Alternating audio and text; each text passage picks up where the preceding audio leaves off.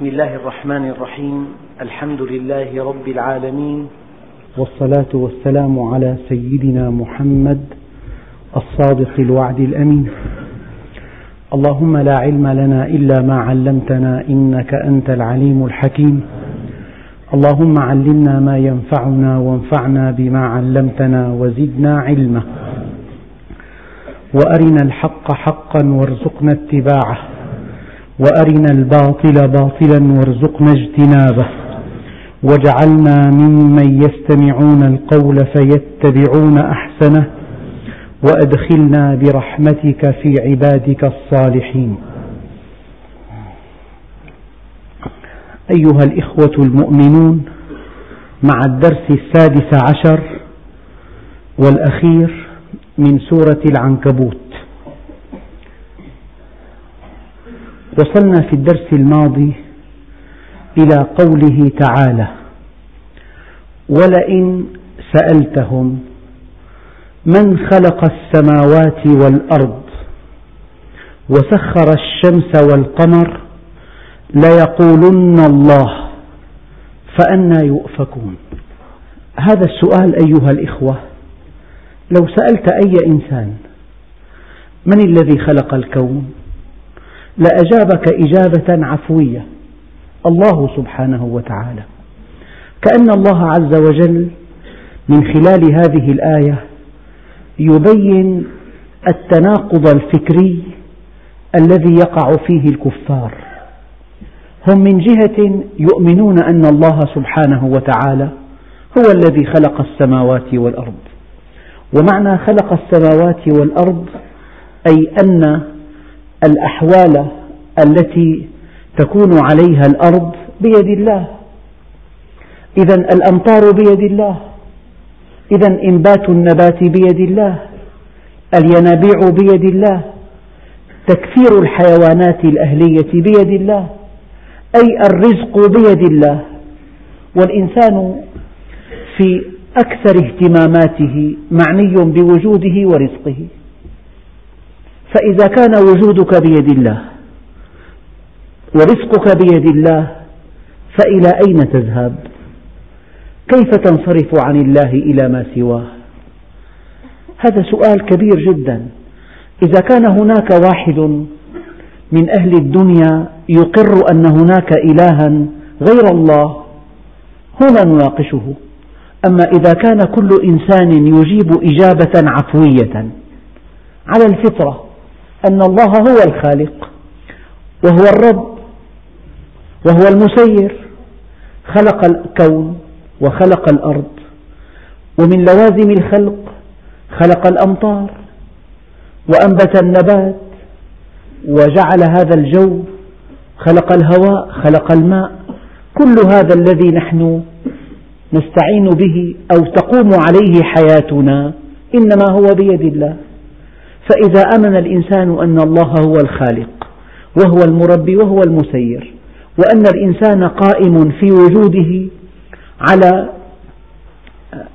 فعل الله عز وجل فإلى أين يذهب؟ من يعبد؟ إني والإنس والجن في نبأ عظيم أخلق ويعبد غيري وأرزق ويشكر سواي وجودك ورزقك بيد الله عز وجل إلى أين تذهب؟ إلى أين تنصرف؟ إلى أية جهة تعبد؟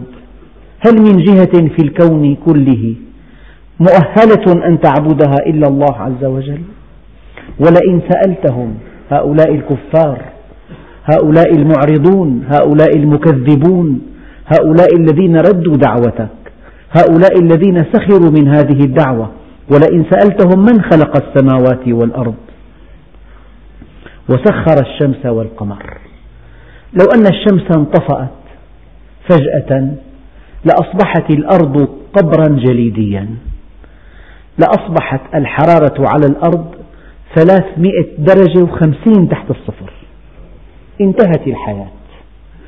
إذا ربنا عز وجل جعل هذه الشمس ضياء لنا وجعلها دفئا لنا وجعلها تنظيما لحياتنا وجعلها تعقيما لها إلى وظائف صحية معقمة وهي تضيء لنا وتدفئنا وتنظم حياتنا طبعا عن طريق الشمس ودورة الأرض حول الشمس يكون الليل والنهار نعلم عندئذ عدد السنين والحساب. إذا ولئن سألتهم من خلق السماوات والأرض وسخر الشمس والقمر. سخر الشمس والقمر. الشمس مسخرة والقمر مسخر والكون كله مسخر لهذا الإنسان. من باب أولى أن المسخر له أكرم من المسخر. إذا أنت أيها الإنسان سخرت لك السماوات والأرض. إذا أنت موجود في الدنيا لمهمة خطيرة. أعرفت هذه المهمة؟ إن لم تعرفها فالندامة عظيمة. ولئن سألتهم من خلق السماوات والأرض وسخر الشمس والقمر ليقولن الله. فأنى يؤفكون؟ هنا السؤال. يعني إذا آمنت بالله ما قيمة هذا الإيمان إن لم تؤكده الأعمال؟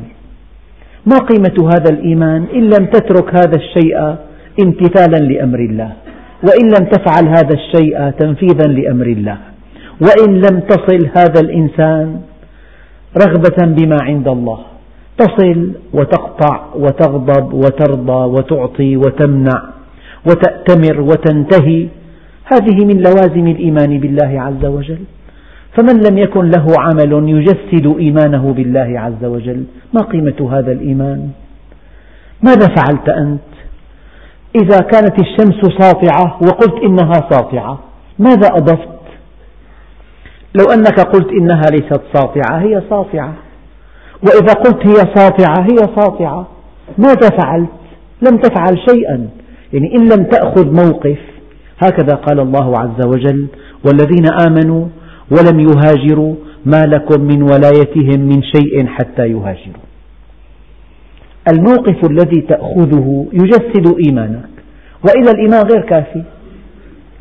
يعني كل منا يظن أنه مؤمن ولكن المقياس الدقيق هو أن الإيمان الذي لا يحملك على طاعة الله لا قيمة له. الإيمان الذي لا يحملك على أن تأتمر بأمر الله وأن تنتهي عما عنه نهى الله.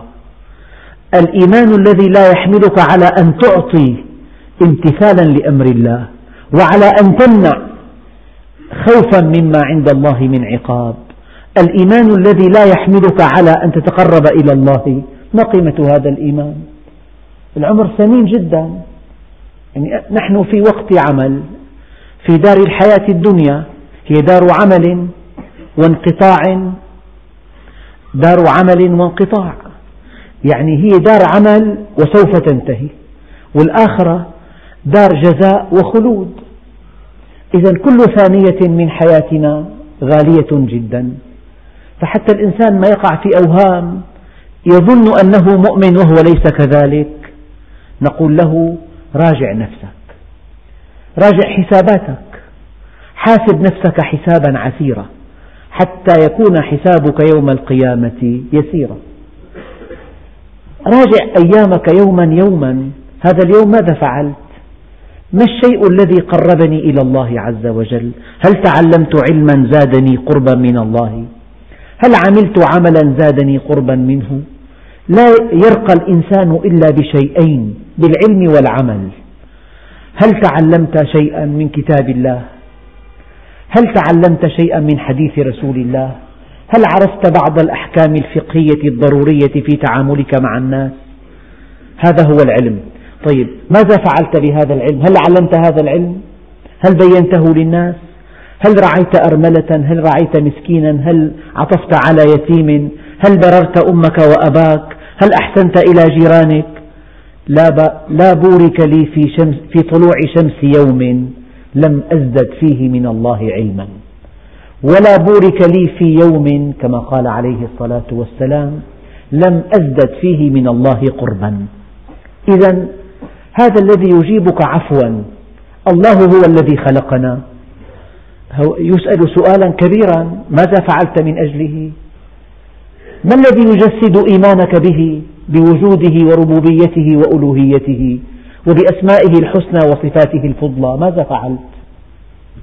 ولئن سألتهم من خلق السماوات والأرض وسخر الشمس والقمر ليقولن الله. كلام طيب.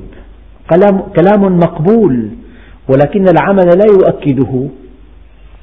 الشيء الذي أتمناه على كل أخ كريم أن يعلم أن الله عز وجل ينظر إلى عمله وإلى قلبه. أما شكله لا ينظر إليه. إن الله لا ينظر إلى صوركم ولكن ينظر إلى قلوبكم وأعمالكم. فلذلك الإنسان عليه أن يبادر إلى طاعة الله عز وجل وألا يرضى بإيمان لا يحمله على طاعة الله. امتحن إيمانه. ماذا قال عليه الصلاة والسلام؟ قال من قال لا إله إلا الله بحقها دخل الجنة قيل وما حقها؟ قال أن تحجزه عن محارم الله. من علامة المؤمن أنه يقلق كما قال بعض التابعين التقيت بأربعين صحابيا صاحبوا رسول الله صلى الله عليه وسلم ما منهم واحد إلا ويظن أنه منافق. يعني يحاسب نفسه حسابا عسيرا. كيف عبادتي؟ هل هي كما يرضي الله عز وجل؟ كيف صلاتي؟ كيف كسبي للمال؟ سؤال دقيق. هذا الذي يقول لك لا تدقق جاهل. فوربك لنسألنهم أجمعين عما كانوا يعملون. هذا الحديث الذي أتلوه عليكم كثيرا. يحشر الأغنياء أربع فرق يوم القيامة. فريق جمع المال من حرام وأنفقه في حرام فيقال خذوه إلى النار. وفريق جمع المال من حلال وأنفقه في حرام فيقال خذوه إلى النار. وفريق جمع المال من حلال من حرام وأنفقه في حلال فيقال خذوه إلى النار. أما الذي جمع المال من حلال وأنفقه في حلال يقال هذا قفوه فاسألوه. فوربك لنسألنهم أجمعين عما كانوا يعملون. فأن تقول أنا مؤمن هيك على الفطرة بشكل عفوي وليس في عملك وفي كسبك للمال وإنفاقك للمال ولا في تجارتك ولا صناعتك ولا وظيفتك ولا مهنتك ولا حرفتك ولا تعاملك مع أهلك وأولادك وجيرانك والمسلمين. ما يؤكد هذا الإيمان فهذا ليس بإيمان. لهذا قال عليه الصلاة والسلام جددوا إيمانكم. المؤمن قلق يراجع نفسه له ساعة يخلو بها مع ربه. له ساعة جلسة. يحاسب نفسه. في مخالفات في معاصي في كلمة قلتها ليست مناسبة في مبلغ من المال في شبهة في حساب معلق مع زيد. في حق معلق مع عبيد في علي أشياء لم لم أقم بها وهي من الواجبات الدينية. هذا الحساب الدقيق من علامة المؤمن أنه يحاسب نفسه حسابا دقيقا. ربنا عز وجل يظهر لنا التناقض. والحقيقة أيها الإخوة الأكارم ما من صفة الإنسان لو أنه سار في الطريق عاريا كما خلقه الله أليس في هذا العمل جنون واضح؟ ألا, ألا يظهر الإنسان بأبشع صورة لا يتمناها؟ لو أنه سار في الطريق عاريا هكذا. هل تصدقون أن في في الحياة العقلية والفكرية ما هو أبشع من أن تسير عاريا؟ ما هو أبشع؟ إنه التناقض. إنه التناقض. إنه ازدواجية المقاييس.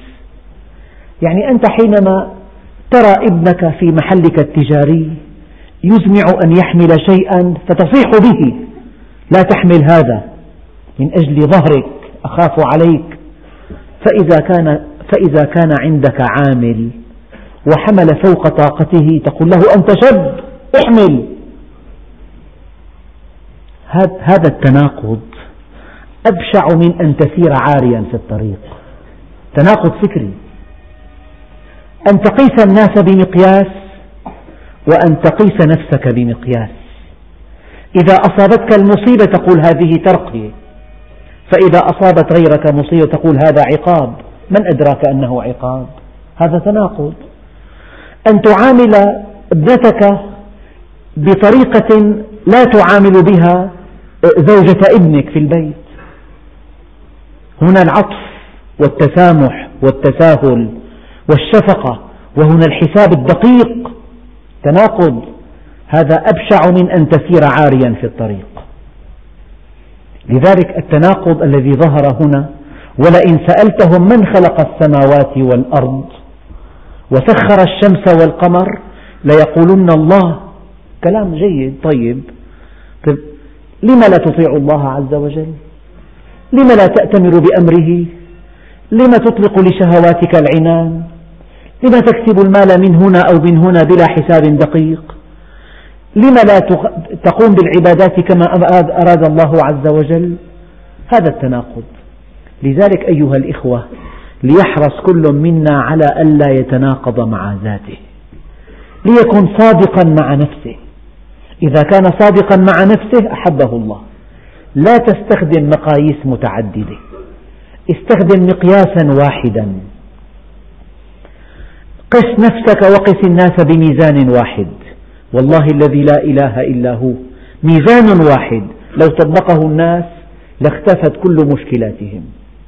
عامل الناس كما تحب أن يعاملوك. وانتهى الأمر. إذا كنت وراء طاولة في دائرة حكومية هل ترضى إذا كنت تراجع في قضية موظفا هل ترضى أن يهمل طلبك؟ هل ترضى أن يسوف طلبك؟ هل ترضى أن يعقد عليك الأمر؟ هل ترضى أن يبتز مالك؟ إذا كان هذا يؤلمك لا تفعل هذا مع الناس. وإن كنت مريضا هل ترضى من هذا الطبيب أن يكبر عليك الأمر؟ أن يوهمك بخطورة مرضك ليبتز مالك؟ إذا كنت طبيبا فلا تفعل هذا. هل ترضى إذا أتيت إلى محام أن يوهمك أن دعواك رابحة وهي ليست كذلك ليأخذ جزءا من مالك؟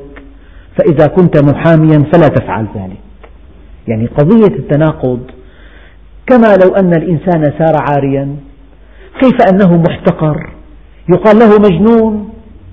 وكذلك الذي يقيس الناس بمقياس. ويقيس نفسه بمقياس.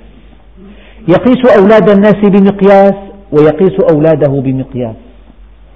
هنا يعطي وهنا يمنع. هنا يبالغ في الرفاه وهنا يقنن. لا, تقس لا, لا تستخدم مقياسين اثنين حتى يحبك الله عز وجل. هؤلاء ولئن سألتهم من خلق السماوات والأرض وسخر الشمس والقمر ليقولن الله فأنى يؤفكون. أين أنتم ذاهبون؟ إلى من تلتفتون؟ إلى من ترجون؟ من تخافون؟ هذا الذي يخشى غير الله يرجو غير الله يعطي لغير الله يمنع لغير الله هذا متناقض مع نفسه. ولئن سألتهم من نزل من السماء ماء؟ يعني حينما تنحبس السماء ينحبس ماء السماء هل في الأرض كلها جهة مهما علت بإمكانها أن تصدر قرارا بإنزال المطر ألا ترى أن الناس جميعا مفتقرون إلى الله عز وجل؟ ما أرى واحدا في الأرض في سنوات القحط والجفاف إلا ويقول يا رب أغثنا؟ كبير وصغير وعالم وجاهل وقوي وضعيف. يا رب أغثنا. إذا ربنا يعلمنا والنبي عليه الصلاة والسلام يؤدبنا. من أدب النبي عليه الصلاة والسلام أنه يقول اللهم أرنا نعمك بكثرتها لا بزوالها. ينبغي إذا كنت تام صحيح البنية موفور المال أن تسجد لله عز وجل شكرا لأنك إن لم تعرف هذه النعمة بوفرتها فلا بد من أن تعرفها بفقدها. ولئن سألتهم من نزل من السماء ماء فأحيا به الأرض بعد موتها هذه الأرض الميتة القاحلة هذه الأشجار اليابسة هذه التلال الجرداء مفتقرة إلى ماء السماء. من أنزل من السماء من نزل من السماء ماء فأحيا به الأرض بعد موتها. أرض ميتة. إذا أنزلنا عليها الماء اهتزت وربت. نبت الكلأ. مرة قال لي أحدهم نزلت أمطار كنا في أشد الحاجة إليها. قال والله هذه الأمطار قيمتها عشرات الملايين بل قريب من ألف مليون قيمة هذه الأمطار في الوقت المناسب.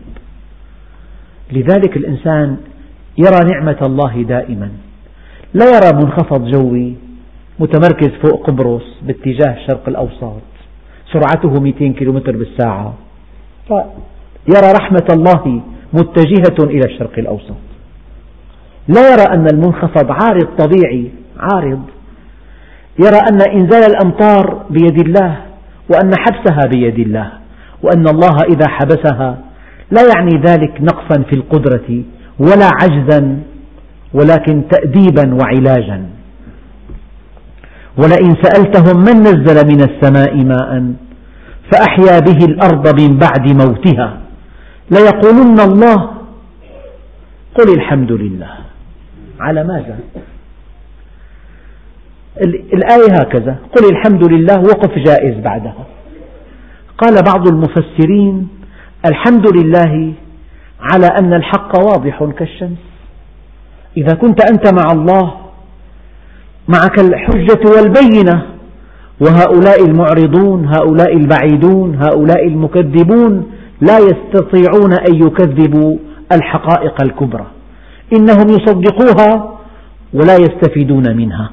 الحمد لله الذي عرفت الله وسرت على أمره. الذي عرفت الله واهتديت بهداه. الحمد لله. هكذا. يعني أنت مع الحق. أنت إذا, إذا فكرت في هذا الكون وتلوت هذا القرآن وفهمت هذا الكتاب المقدس وعرفت أن ما جاء به النبي من عند الله هل تعلم من أنت؟ أنت مع الحق؟ أنت مع الحق الذي لا يتكرر ولا يتعدد حق واحد أنت معه. الناس رجلان مؤمن وغير مؤمن. فإذا كنت مع المؤمنين مع الذين أنعم الله عليهم من النبيين والصديقين والشهداء والصالحين. إذا كنت مع من عرفوا الحقيقة الأولى والأخيرة قل الحمد لله. بل أكثرهم لا يعقلون. ولو عقلوا لعرفوا ولو عرفوا لحمدوا. وما الإنسان إلا عقل يدرك وقلب يحب. وأرجحكم عقلا أشدكم لله حبا. هكذا. يعني حنسمي كسب. كسب كبير كبير. لا يعدله كسب في الدنيا. أن تعرف الله عز وجل. وأن تهتدي بهديه. وأن تسير في طريق الجنة. هذا هو الغنى. هذا هو الفوز. هذا هو النجاح. هذا هو الفلاح. هذا هو الغنى. كما قال سيدنا علي الغنى والفقر بعد العرض على الله. كسب كبير كبير. ابن آدم اطلبني تجدني. فإذا وجدتني وجدت كل شيء. وإن فتك فاتك كل شيء. وأنا أحب إليك من كل شيء. تقول لي فقير دخلي محدود بيتي صغير آه، بيتي إجرة مثلا وظيفتي سيئة ببيتي في مشكلات. لو أن المشكلات كل لو أن المشكلات كلها اجتمعت على إنسان وعرف الله واستقام على أمره فهو الرابح الأول. ماذا قال سيدنا علي؟ كرم الله وجهه. قال يا بني ما خير بعده النار بخير. وما شر بعده الجنة بشر. وكل نعيم دون الجنة محقور وكل بلاء دون النار عافية. كل المشكلات تنتهي بالموت. وما بعد الموت سعادة أبدية. وكل ما في الدنيا من مباهج تنتهي بالموت. وما بعد الموت شقاء أبدي. لذلك كفاك على عدوك نصرا أنه في معصية الله. وكفاك سعادة أنك في طاعته. وربنا عز وجل يقول أفمن وعدناه وعدا حسنا فهو لاقيه. كمن متعناه متاع الحياة الدنيا ثم هو يوم القيامة من المحضرين. أهذا يوازي هذا؟ أفمن وعدناه وعدا حسنا فهو لاقيه. كمن متعناه متاع الحياة الدنيا ثم هو يوم القيامة من المحضرين. ولئن سألتهم من نزل من السماء ماء فأحيا به الأرض بعد موتها ليقولن الله قل الحمد لله. بل أكثرهم لا يعقلون. ما من شيء أعظم عند الله عز وجل. ما من نعمة وهبها الله لك أعظم من هذا العقل. به ترقى وبه تشقى به تكسب وبه تخسر فمن سخر أعمل عقله في معرفة الله وطاعته سعد به ومن استخدم عقله في جمع المال فقط أو في الإيقاع بين الناس أو في جمع الناس حوله لتأمين مصالحه من دون أن من دون أن يتقي الله عز وجل فهو الخاسر الأكبر. يا أيها الإخوة الأكارم، أحيانا يعني اسمعوا من الله عز وجل إلى توضيح لحقيقة الدنيا. الإنسان إذا قرأ القرآن لماذا يسعد؟ قال لأن في القرآن الكريم فلسفة فلسفة الكون والحياة والإنسان. هذه الآية من فلسفة الحياة وحقيقتها.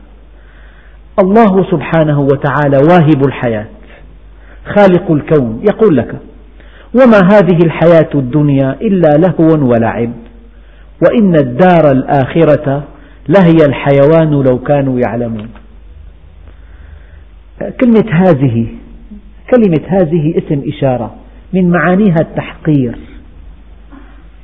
وما هذه الدنيا بمالها؟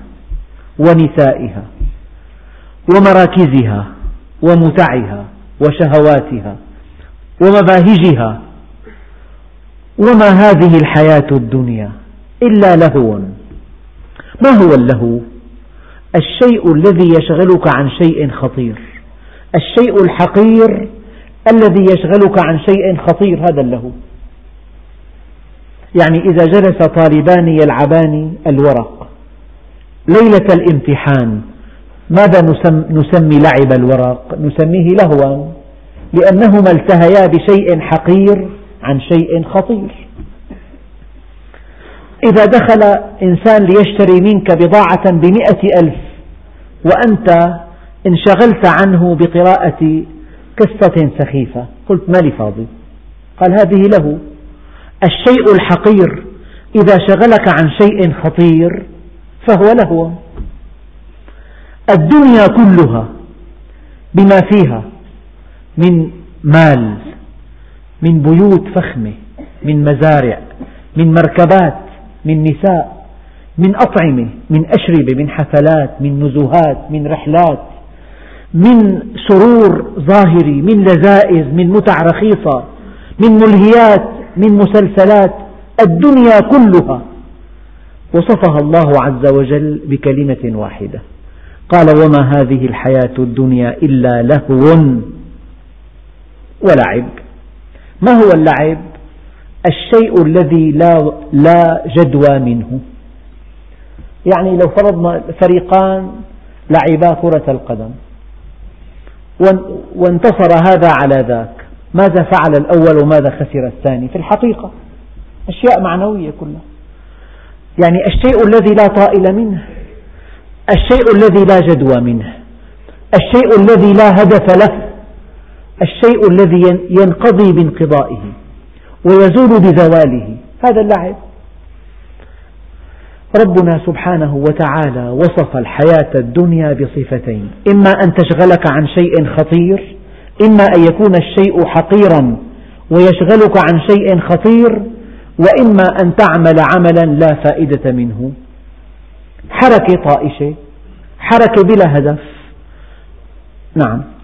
وما هذه الحياة الدنيا إلا لهو ولعب وإن الدار الآخرة لهي الحيوان. الحيوان مصدر الحياة. يعني حياة لا موت بعدها. شباب لا هرم بعده. لذة لا لا شقاء بعدها.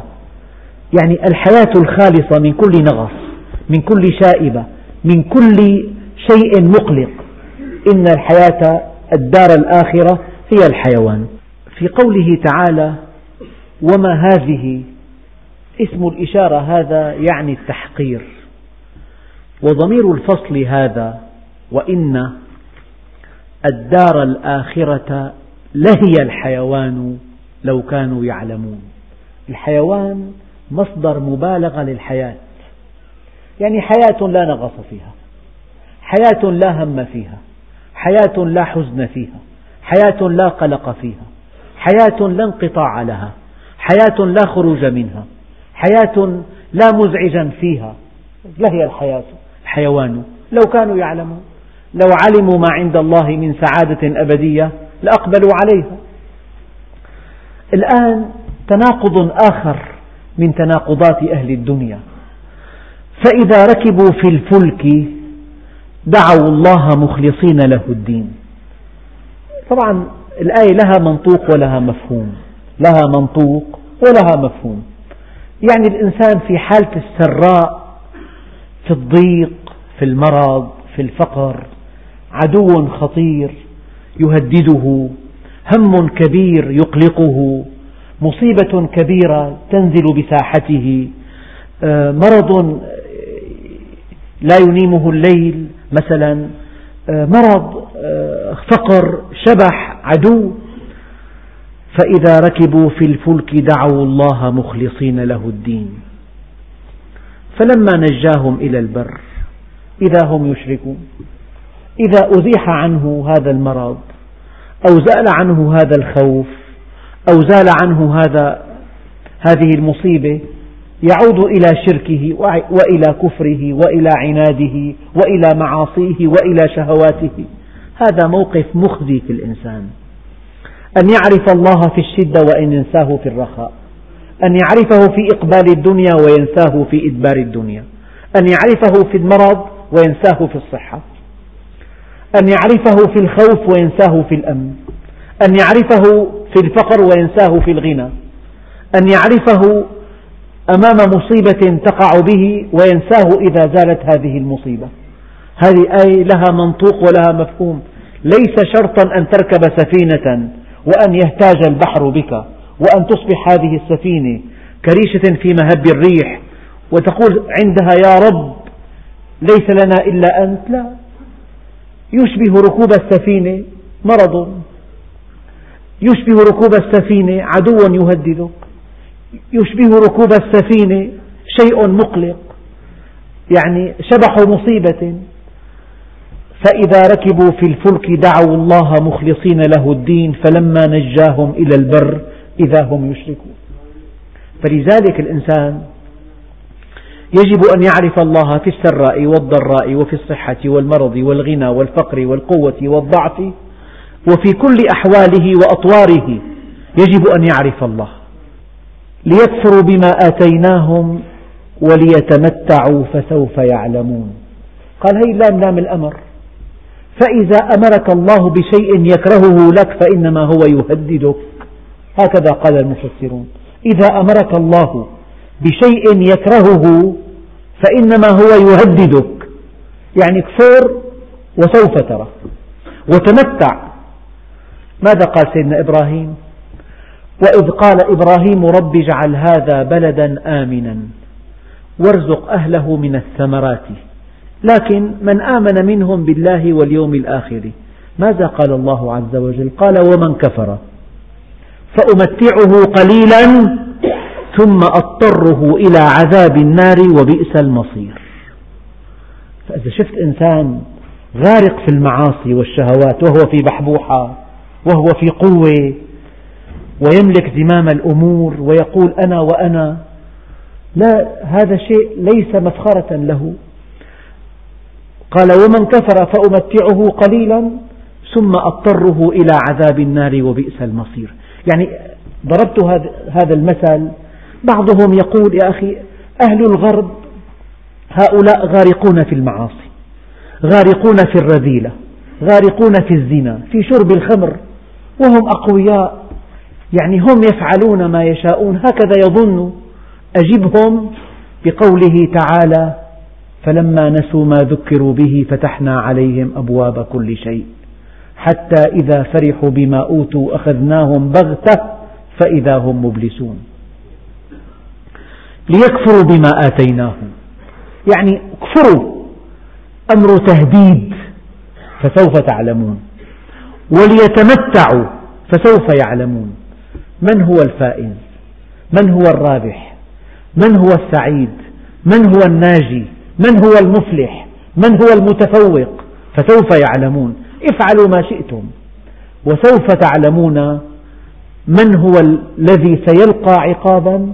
ومن هو الذي سيلقى جزاء؟ أولم يروا أنا جعلنا حرما آمنا ويتخطف الناس من حولهم؟ أفبالباطل يؤمنون وبنعمة الله يكفرون؟ هؤلاء كفار مكة ينعمون في بلد آمن من حولهم الناس يتخطفون. يغار عليهم تسلب أموالهم يعتدى على نسائهم وهم في مكة آمنون مطمئنون أطعمهم من جوع وآمنهم من خوف. الذي وفر لهم هذا البلد الآمن يكفرون به ويؤمنون بأصنام من صنع أيديهم نحتوها بأيديهم وينسبون لها كل خير. يعني نحن ما علاقتنا بهذه الآية؟ الذي منحك هذه الصحة. الذي أعطاك هذه الزوجة. هؤلاء الأولاد هذا البيت تسكنه هذه الحرفة تعمل بها هذه القدرات تكسب بها رزقك. هذا الإله العظيم تكفر به وتعرض عن أمره ونهيه وتقبل على إنسان لا يملك لك من الله شيئا لا ينفعك ولا يضرك. القرآن له منطوق وله مفهوم. له معنى متعلق بسبب نزوله. وله معنى واسع جدا. أولم نمكن نعم أولم يروا أنا جعلنا حرما آمنا أي جعلنا لهم حرما آمنا ويتخطف الناس من حولهم أفبالباطل يؤمنون وبنعمة الله يكفرون. مانح الحياة مانح الوجود مانح الصحة مانح مانحك هذه الأجهزة هذا السمع هذا البصر هذا الفكر هذا اللسان هذه الأطراف هذه الأصابع هذه الأوعية الشرايين الأعصاب العضلات القدرات هذه الإمكانات هذا البيت هذه الزوجة هذه الأولاد. هذا الذي منحك كل هذه النعم تكفر به ولا تعبأ بأمره ونهيه. وتدير ظهرك لكتابه وتقبل على إنسان ضعيف مثلك. لا يملك لك نفعا ولا ضرا. أولم يروا أنا جعلنا حرما آمنا ويتخطف الناس من حولهم؟ أفبالباطل يؤمنون وبنعمة الله يكفرون؟ ومن أظلم ممن افترى على الله كذبا. يعني أشد الناس ظلما لنفسه أشد الناس خسارة أشد الناس ندما يوم القيامة من افترى على الله كذبا. يقول لك الله ما حيحاسبنا؟ يعني افترى على الله كذبا. أو قال لك ما بتعرف. لعل تطيعه طول طول حياتك يحطك بجهنم. ما بتعرف. هيك الله عز وجل هكذا. لعل تعصيه كل عمرك يحطك بالجنة. ما ما في قاعدة بيقول لك ما في قاعدة. وهالكتاب مو قاعدة الكتاب. هذا افترى على الله كذبا. أو افعل ما بدا لك. يفهم الشفاعة التي هي ثابتة في الكتاب والسنة. يفهمها فهما ساذجا. افعل ما شئت والنبي يشفع لك. هذا افترى على الله كذبا. أو أن الخمر ليست محرمة. الله نهانا عن أن نشت... أمرنا أن نجتنبها فقط ولم يحرمها. هذا الذي يفتري عقيدة زائغة يفتري حكما باطلا يفتري توجيها مغلوطا. هذا الذي يفهم القرآن فهما خاصا به بلا أصول قراءة عصرية. هذا الذي يفهم كتاب الله عز وجل فهما خاصا به من دون دليل من دون أصول. هذا ومن أظلم ممن افترى على الله كذبا أو كذب بالحق لما جاء. إما أن يخترع شيئا باطلا يغطي به شهواته وإما أن يرد الحق لا يقبله. أليس في جهنم مثوى للكافرين؟ هذا الجواب. هذا الذي يفتري على الله كذبا أو هذا الذي يرد الحق إذا جاء؟ هذا مصيره في جهنم. ومن أظلم ممن افترى على الله كذبا أو كذب بالحق لما جاءه أليس في جهنم مثوى للكافرين؟ أما الآية المطمئنة الأخيرة في هذه السورة والذين جاهدوا فينا. طاقته نشاطه تفكيره وقته خبرته علمه عضلاته. كل شيء يملكه أنفقه في سبيل الله. يعني بذل غاية الجهد. بذل كل ما يملك فينا في سبيلنا في سبيل معرفتنا في سبيل طاعتنا في سبيل التقرب إلينا في سبيل نيل رضائنا والذين جاهدوا فينا. وقته إمكاناته ماله صحته مكانته وجاهته ذكاؤه معلوماته كل عضلاته خبراته علمه حرفته. أبدا. كل شيء بذله رخيصا في سبيلنا في سبيل معرفتنا في سبيل طاعتنا في سبيل التقرب إلينا في سبيل نيل رضائنا والذين جاهدوا فينا.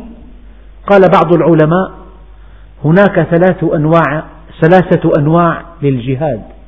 أن تجاهد النفس والهوى وهذا أعظم أنواع الجهاد. وأن تجاهد الشيطان وأن تجاهد أعداء الله عز وجل. والذين جاهدوا فينا لنهدينهم سبلنا. هؤلاء الله عز وجل يطمئنهم. لا بد من أن تصلوا إلينا. لا بد من أن نعينكم على, نعينكم على طاعتنا. لا بد من أن نعينكم على بلوغ رضائنا. والذين جاهدوا فينا أبشروا. لنهدينهم سبلنا. يعني السبل الموصلة إلينا. سبيل الطاعة سبيل الرضوان سبيل الجنة سبيل السعادة سبيل السلم. أن تكون في سلام مع الله ومع الناس. سبيل الحمد هذه السبل كلها. لله سبل كثيرة. سبيل لطاعته سبيل لتقواه سبيل لمرضاته سبيل للفوز بجنته سبيل لمحبة أنبيائه ورسله سبيل لأن تسعد بقربه. هي كلها سبل. والذين جاهدوا فينا لنهدينهم سبلنا. وإن الله لمع المحسنين. وهذه كما قلت في الخطبة اليوم هذه المعية الخاصة وفرق بين المعية العامة والخاصة. الله مع كل مخلوق.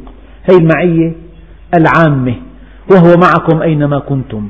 ولكن له معية خاصة هو مع الصابر مع المتقي مع المحسن مع المؤمن معه بالنصر والتأييد والتوفيق والحفظ. هذه المعية الخاصة ثمنها أن تكون محسنا مع من؟ مع كل الخلق.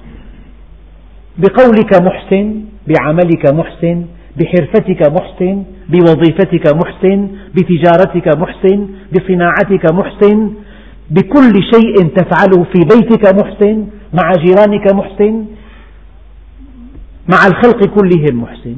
والذين جاهدوا فينا لنهدينهم سبلنا. وإن الله لمع المحسنين ومن السذاجة والغباء وضيق العقل والحمق أن تظن أن معية الله تنالها بلا ثمن أو بثمن بخس وقال الله إني معكم لئن أقمتم الصلاة وآتيتم الزكاة وآمنتم برسلي وعزرتموهم وأقرضتم الله قرضا حسنا. هذه معية الله عز وجل. فالإنسان لا يطمع بمعية الله بلا ثمن أو بثمن بخس سخيف. ألا إن سلعة الله غالية وطلب الجنة من دون عمل ذنب من الذنوب. نعم. والذين جاهدوا فينا لنهدينهم سبلنا وإن الله لمع المحسنين. والله الذي لا إله إلا هو. هذه الآية وحدها فيها بشارة كبيرة لكل مؤمن. يعني أيها المؤمن ما دام همك أن تعرفنا ما دام همك أن تطيعنا ما دام همك أن تتقرب إلينا ما دام همك أن تبذل كل شيء من أجلنا أبشر فإنك سوف تصل إلينا وتهتدي إلى سعادتك وجنتك ومعية الله عز وجل ثمنها أن تكون محسنا. شوف ولما بلغ أشده واستوى آتيناه حكما وعلما وكذلك نجزي المحسنين. يجب أن تكون محسنا. يجب أن يفتقدك الناس إذا غبت عنهم. إذا دخلت البيت يجب أن يكون عند أولادك عيد. عيد لأنك محسن. فإذا, فإذا كنت قاسيا عليهم. فإذا كنت بخيلا يتوخى الأولاد ألا تكون بينهم. محسن في عملك في دائرتك في متجرك. في مصنعك في دكانك في زراعة في, في أي شيء. محسن مع مع الوالدين مع الزوجة مع الأقارب مع الجيران. والذين جاهدوا فينا يعني بذلوا كل جهدهم كل طاقتهم كل علمهم كل خبرتهم كل عضلاتهم كل وقتهم كل شبابهم. فينا من أجل معرفتنا وطاعتنا والتقرب إلينا. لنهدينهم سبلنا. سبل السعادة والسلام والأمن والراحة والرضوان والفوز والنجاح والفلاح. نعم. وإن الله لمع المحسنين. هذه الآية تكفي كل مؤمن. ولتكن في قلبه دائما. ولتكن في ذهنه دائما. وهي ختام هذه السورة الكريمة التي هي سورة العنكبوت. والحمد لله أولا وآخرا.